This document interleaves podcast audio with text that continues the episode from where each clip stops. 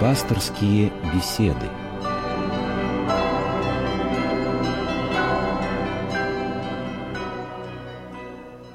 Здравствуйте, уважаемые радиослушатели. Сегодня пасторскую беседу ведет духовный руководитель программы «Мир. Человек. Слова» архиепископ Егорьевский Марк. Здравствуйте, Владыка. Добрый день.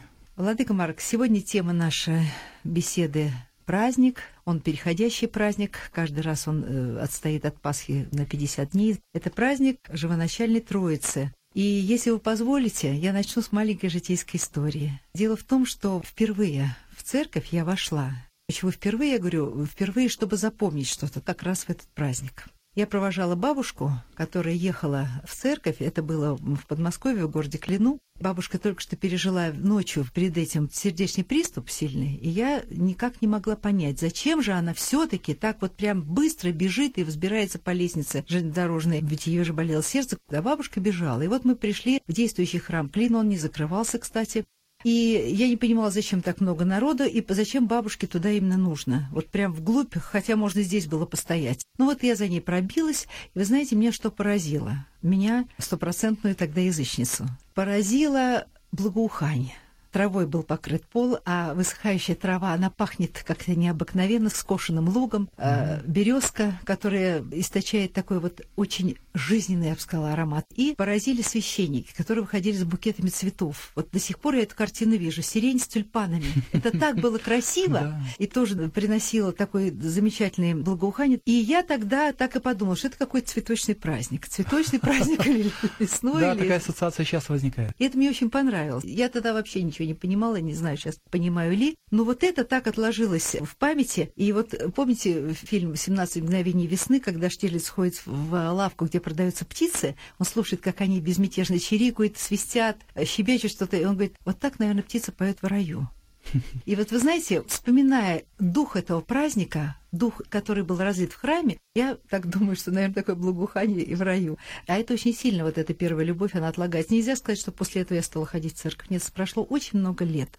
Но вот этот образ, образ благоухания необыкновенного в церкви, вот этого духа, так он и остался. Образ жизни. Жизни. Извините, что я так долго говорила, просто, знаете, у каждого есть свой путь. Да, да, да. И, конечно, смысл-то праздника, конечно, не в цветах, тут и не, наверное, в березках, которые окружают храм. Теперь я замолкаю. Знаете, у вас очень правильная и точная интуиция. Само название этого праздника, оно не вполне ясно показывает смысл того, что церковь отмечает. Этот праздник известен под именем Троицы – а что такое Троица и почему именно в этот праздник мы вспоминаем, что Бог троичен? Если брать церковное название, то первое значение – это праздник Пятидесятницы, 50 дней, которые прошли от праздника Пасхи. Вместе с тем это название мало что говорит и уму, и сердцу человека. Ну, при чем здесь 50 дней? И как можно называть праздник, казалось бы, таким несколько формальным наименованием? Для того, чтобы разобраться, в чем смысл праздника, нужно обратиться в историю. Корень этого праздника его смыслы связаны с Ветхим Заветом. В древности, когда ветхозаветный еврейский народ выходил из Египта, то евреи вначале отмечали праздник Пасхи. Праздник Пасхи, который ознаменован был для них выходом из Египта. Господь наказал и поразил смертью египетских первенцев, а мимо домов евреев, которые совершили вечерю и э, заклали пасхального агнца и помазали пороги домов этой кровью, ангел смерти прошел мимо. И вот на 50-й день после выхода из Египта на горе Синай Господь дал еврейскому народу закон. В чем он состоял? Заповеди «Помни Господа Бога твоего, не укради, не убей, не лжесвидетельствуй, не прелюбодействуй» и так далее. Все те десять заповедей, о которых мы знаем, помним, и которая является общей нравственной основой для всех религий, которые мы называем авраамическими. Это христианство, ислам, иудаизм. Господь дал заповеди, и не просто дал заповеди. Эти заповеди были условием союза. Союз – это то слово, которое является переводом славянского слова «завет». завет да? То есть это Старый Завет и Новый Завет. Завет с Богом. Господь выставлял условия для людей, говоря, вот вы хотите быть моим народом, да, я буду вам помогать, вы должны исполнять заповеди мои, Господь ограждает ветхозаветный народ от всех тех недолжных, неправильных поступков, которые свойственны ветхой природе человека. И Господь дал этот закон на 50-й день. Это произошло на горе Синай, когда Моисей зашел на гору, он прибыл в облаке, гром, молнии, дым, и потом уже с этой горы спустившись, он возвестил народу об этих заповедях. Вот отсюда название праздника Пятидесятница. Но какой же смысл включает в себя новозаветное понятие Пятидесятницы? Когда мы говорим о новозаветной Пасхе, то мы говорим о событии совершенно иного масштаба. Ветхозаветная Пасха – это событие локального характера, событие, которое имеет значение для конкретного народа в жизни мира. Когда мы говорим о Пасхе Нового Завета, то речь идет о всеобщем избавлении всех людей, которые веруют во Христа, от смерти. И, соответственно, Пятидесятница Новозаветная – это тоже дарование закона, это тоже установление союза с Богом. В чем же выражается этот союз и какого характера закон получают люди? Этот закон носит а, другой духовный характер. Если заповеди Ветхого Завета носили характер запретов, то учение Христа носит характер призывов. Блаженный плачущие, блаженно нищие духом, блаженно чистое сердцем и так далее. Вместе с тем, это закон, который является законом свободы, законом духа. В Ветхом Завете все просто. Не делай, не твори, воздерживайся. Закон Нового Завета – это дыхание духа, который дает содержание человеческим сердцам. Это не закон писанный, а закон, когда человек в каждой конкретной ситуации должен действовать в духе этого закона. Когда мы сталкиваемся с историей Ветхого Завета, то мы видим очень много формализма.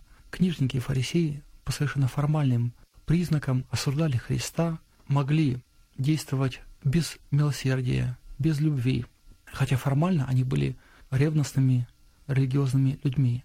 Закон духовный, он не дает человеку возможности уйти в формализм, уйти вот в такую, я бы сказал, систему отговорок от того, чтобы не исполнять Божью волю.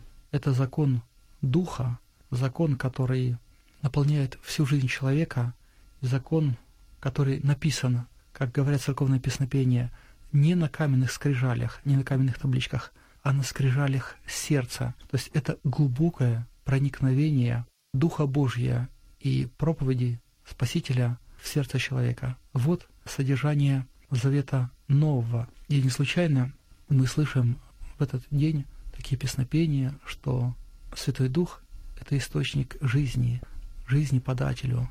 Это источник, который дает человеку мудрость, силу. Это некая универсальная сила, которая дает человеку все. И вместе с тем эта сила, мы называем ее благодатью, которая дается человеку даром, без каких-либо усилий. Это та сила, которая дается человеку вне зависимости от заслуг или их отсутствия. Сила, которая дается человеку в духе свободы. Вот основное содержание этого праздника.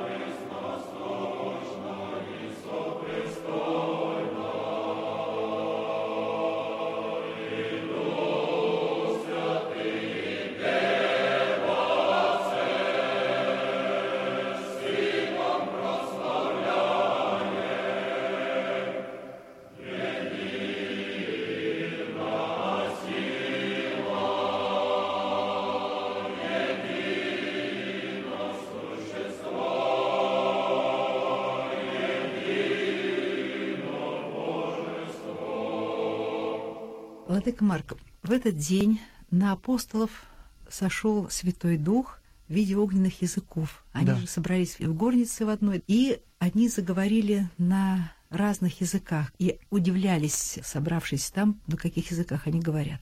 Вот Святой Дух сходит в виде огненных языков. Как-то это так вот непривычно звучит. Почему огонь? Почему огненные языки? Знаете, Голубь, понятно, да? В виде голубини Святой Дух. А тут вдруг огненные языки. Что это означает? Знаете, можно по-разному воспринимать символику огня, ведь э, символика огня — это символика света, во-первых, потому что огонь дает свет угу. в жизни. То есть не жжет, то есть а, не тот, который сгораешь ты. Да. Хотя, с другой стороны... Это может... противоположность некому другому образу огня. Это противоположность гене огненной. Огонь — это свет, огонь — это тепло, которое дает Святой Дух. Огонь — это символ горения, то есть интенсивности жизни. Такую символику можно усматривать в этом библейском образе. А вот само понятие Троицы, ведь в Новом Завете, я не знаю, может быть, я ошибаюсь, я не нашла там такого слова «троица». В Новом Завете этого слова нет. Вообще, само название праздника Троица идет не от Священного Писания, а от богословских умозрений. Канонически говоря, праздник нужно называть праздником Пятидесятницы. Mm-hmm. Так он называется в греческой традиции. Праздник Троица, название этого праздника, это наше русское название. Русское. Дело в том, что ученик преподобного Сергия, преподобный Андрей Рублев, один из выдающихся иконописцев нашей русской церкви, написал икону, которая называется икона Троица. И это, собственно, изображение было связано с праздником Пятидесятницы, потому что через неспослание Святого Духа человечество узнало о том, что Бог троичен. Дело в том, что раньше у людей были разные представления. Ветхозаветный еврейский народ, он жил в таком строгом представлении о том, что Бог, Он един один только один Бог. Един, да. Нет множества угу. богов, которые существуют у язычников, есть только один Бог. Затем пришел Сын Божий, который нес свое служение, и Сын Божий во время своей проповеди перед смертью говорил о том, что Он пошлет другого утешителя. И поэтому сошествие Святого Духа, Пятидесятница, это завершение откровения Бога человеческому роду. То есть после сошествия Святого Духа люди узнали, что Бог — это Бог Троица, Отец, Сын и Святой Дух. Поэтому мы так и говорим во имя Отца и Сына Святого Духа, и во имя Святой Троицы, и совершается крещение каждого из нас. Mm-hmm. Ну вот вы сейчас упомянули имя святого преподобного Андрея Рублева, выдающийся иконописца. Я вот не знаю, какие слова подобрать, чтобы выразить тот трепет, который охватывает душу при общении, ну, при созерцании вот это величайшее творение преподобного Андрея Рублева иконы Троица. В Троице Андрея Рублева светится, вот как мне ощущается, высшая небесная благодать, дарованная этому великому иконописцу, ну, а через него и всем нам.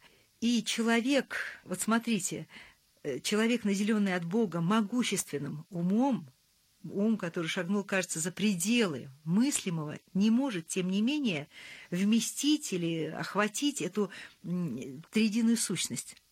Но вот Троица Друблева, как мне кажется, одно из тех немногочисленных великих творений рук человеческих, который дает совершенно даже незрячему духовно человеку необъяснимое ощущение. Вот ваш взор, не останавливаясь, движется по кругу от лица одного ангела к другому, а дальше...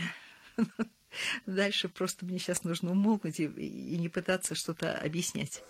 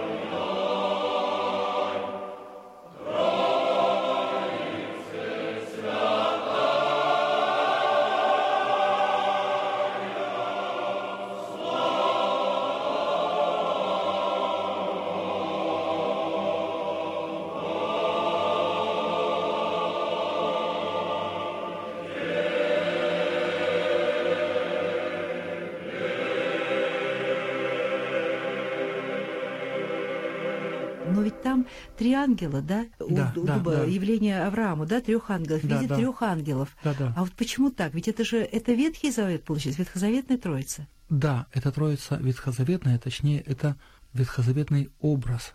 Почему нет изображений, точнее, есть, но они являются неканоничными, изображений Троицы Новозаветной. На некоторых иконах можно увидеть так называемую Троицу Новозаветную. Это такой ветхий старец, это Сын Божий, Иисус Христос и Святой Дух в виде голубя.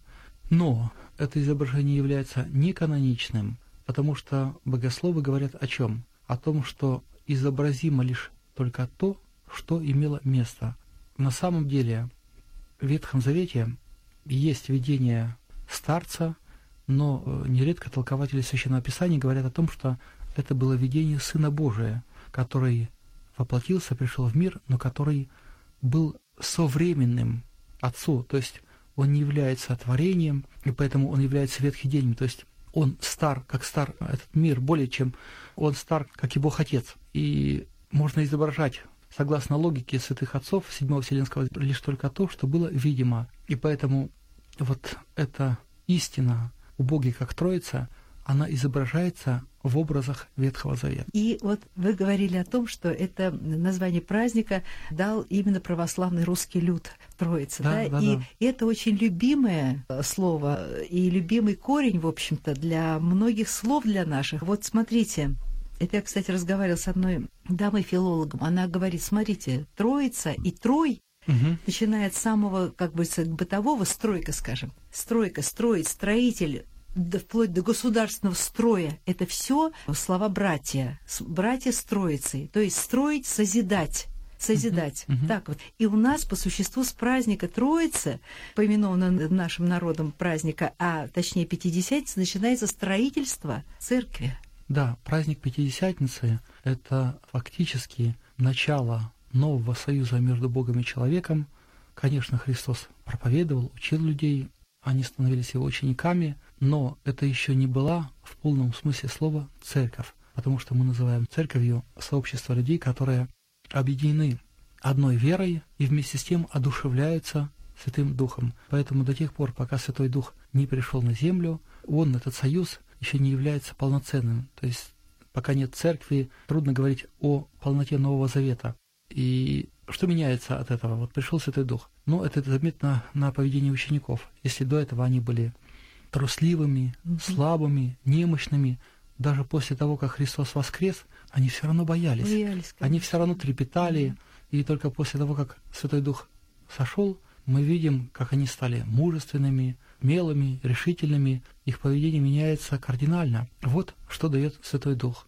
Это как, знаете, вот как некий отвердитель или как Мгм. сталь, которая закаляется, Закаляется, да. и приобретает твердость. Поэтому со Святой Пятидесятницы начинается новый период в жизни церкви, период Нового Завета, период, который уже показывает силу этого завета и силу Божьей помощи участникам этого Нового Завета, Мгм. членам церкви. Владыка Марк, вот церковь, да?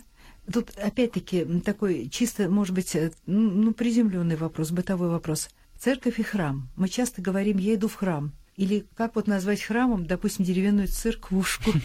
Так что же правильно все-таки? Церковь — это понятие или церковь — это наименование ну, скажем так, строение. Кто прав? Ну, как я действительно назову эту махонькую крошку, которая, может быть, и главку одну имеет? Храмом, да? Но если брать смысл, брать значение слов, то здание правильно называть храмом. Храм иногда употребляет другое слово собор или Ну, соборный храм, как, например, храм Христа Спасителя. Где кафедра? Это главный храм какого-то города. Если же говорить о церкви, то церковь, первое значение этого слова – это собрание людей. Это слово, которое происходит от греческого слова «призывать». То есть Бог призывает людей, и церковь – это собрание людей.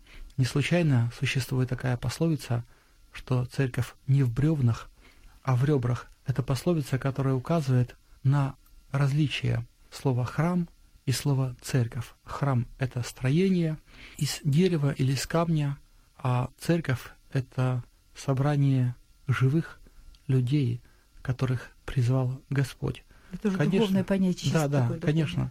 Хотя, в принципе, возможно употребление слова церковь и по отношению к храму. Почему? Да потому что в этом здании собирается церковь, то есть собираются люди. Храм – это место собрания церкви. Вместе с тем, конечно, нужно понимать, каково первое значение, каков основной смысл того или иного слова, потому что у нас часто бывает так, что люди называют храм прежде всего церковью. Конечно, можно построить храм, вот говорят, бывает, вот мы, знаете, мы построили храм, или другие говорят, мы построили церковь. Конечно, можно построить храм. Но не наполнить его но, церковь. Но не создать церковь. Да, да. Потому что собрать церковь сложнее, то есть собрать полноценную общину. Храм – это здание, это условие для того, чтобы собиралась церковь. Поэтому нужно понимать разницу в употреблении этих слов и делать различия. Поэтому... Да, Владыка Марк, вы знаете, есть у меня письмо одно, которое пришло из Рязани, я не буду называть фамилии. Дело в том, что иногда аукается не очень хорошо. Вот когда называешь фамилию, начинает там тыкать пальцем. Но это важное очень письмо, и мне почему-то, знаете, даже сердце защемило, когда я почитала это письмо. Вот человек находится, знаете, это называется такой душевный раздор какой-то очень большой. Угу. С одной стороны, говорит, я хожу в церковь и ставлю свечки угу. за упокой души усопших, а зачем? Но я это знаю прекрасно сама, кто у меня усопый, что я их помню зачем мне церковь? И вот через все письмо проходит эта мысль, зачем церковь? Зачем церковь? Это касается буквально всего. Церковь – это власть, церковь – это посягание на, вот как раз там говорится о Рязанском Кремле, что посягают на угу. Ценности какие-то культурные, художественные, церковь в понимании этого человека. Хотя я понимаю, что человек к чему-то стремится. Вот у меня есть интуитивное такое ощущение. И я хотела бы, кстати, Владыка Марк, чтобы кто-то из ваших батюшек, вам самому, наверное, не досуг будет, просто ответил, может быть, на это письмо, потому хорошо, что оно хорошо. необходимо необходимо ответить Хорошо, потому, давай, этому давай. человеку. Ну вот, вот человек говорит, зачем человеку церковь, говорят. Вот как раз это, мне кажется, имеет прямое отношение к сегодняшнему нашему разговору и к празднику. Начну с того, с чего вы начали. Все мы видим зелень. Мы радуемся, когда появляются свежие листки, когда зеленеют холмы, но стоит сорвать листочек, и он через краткое время превращается в сухой листик, потому что прекращается сообщение листа с корнями, и он засыхает и просто теряет жизнь. Вот то же самое можно сказать и в отношении людей, и в отношении того, зачем нам нужна церковь.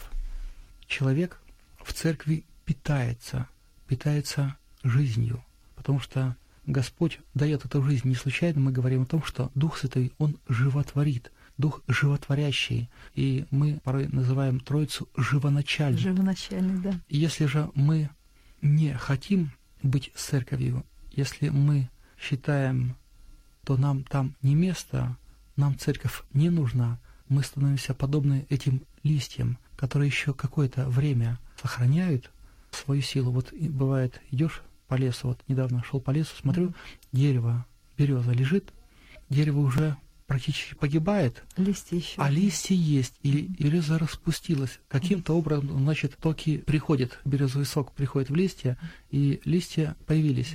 Но ну. скоро, очень скоро это все умрет. Вот так и мы. Если мы считаем, что церковь нам не нужна, мы становимся подобны этим безжизненным листьям, которым место только лишь там, в костре, mm-hmm. которые можно только здесь сжечь, или которые будут удобрением mm-hmm. для других носителей жизни. Поэтому церковь — это источник жизни для нас, церковь — это место общения с Богом, где мы получаем полноту жизни. И, Владык Марк, вы сказали о живоначальной Троице, вот животворящей Троице, живоначальной Троице. Вы сами служите в церкви в храме, простите. В храме, да, в храме. Храме, да, в храме, я сама же запуталась, в храме живоначальной Троицы. Да. Хорошо, в Мневнике ваш храм, он, кстати, очень уютный, прекрасный. Мне нравится, что там все э, иконы находятся в рамах из дерева тоже, да, видите, да, мы как-то да. все время возвращаемся. Тоже, в общем, достаточно такой теплый материал, который еще больше делает сердечной эту икону. У вас большой очень приход, да, Владыка Марк? Ну, достаточно большой. Достаточный, потому что Вообще много э, храмов посвящено Троице, это отрадно, и это показывает церковный характер вообще нашего народа. Люди понимают, что церковь — это носительница Святого Духа, и церковь — это то начало, без которого невозможно жить. И история показывает, что сколько бы ни было гонений, сколько бы ни было внешних неблагоприятных условий, церковь жива, несмотря на все противоборствующие силы. Сколько было партий, сколько было народов на исторической сцене. Многие из них ушли в небытие, какие-то влачат уже существование на границах истории, а церковь жива. И, врата ада. И врата адова не далеет ее. Поменьше партий, побольше общин. Больше единства. Да. И самое главное, чтобы было больше жизни.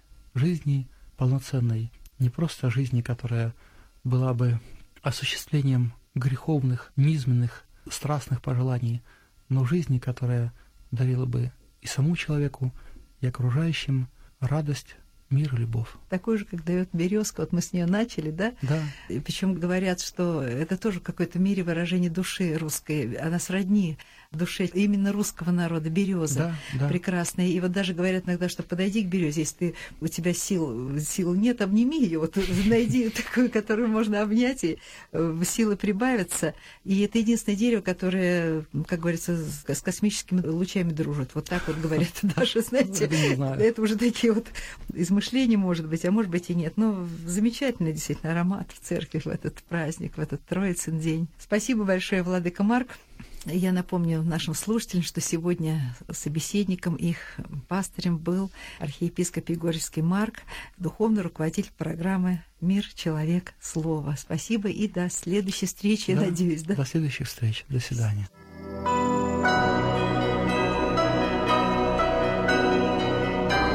Вы слушали программу «Пасторские беседы» из цикла «Мир, человек, слово».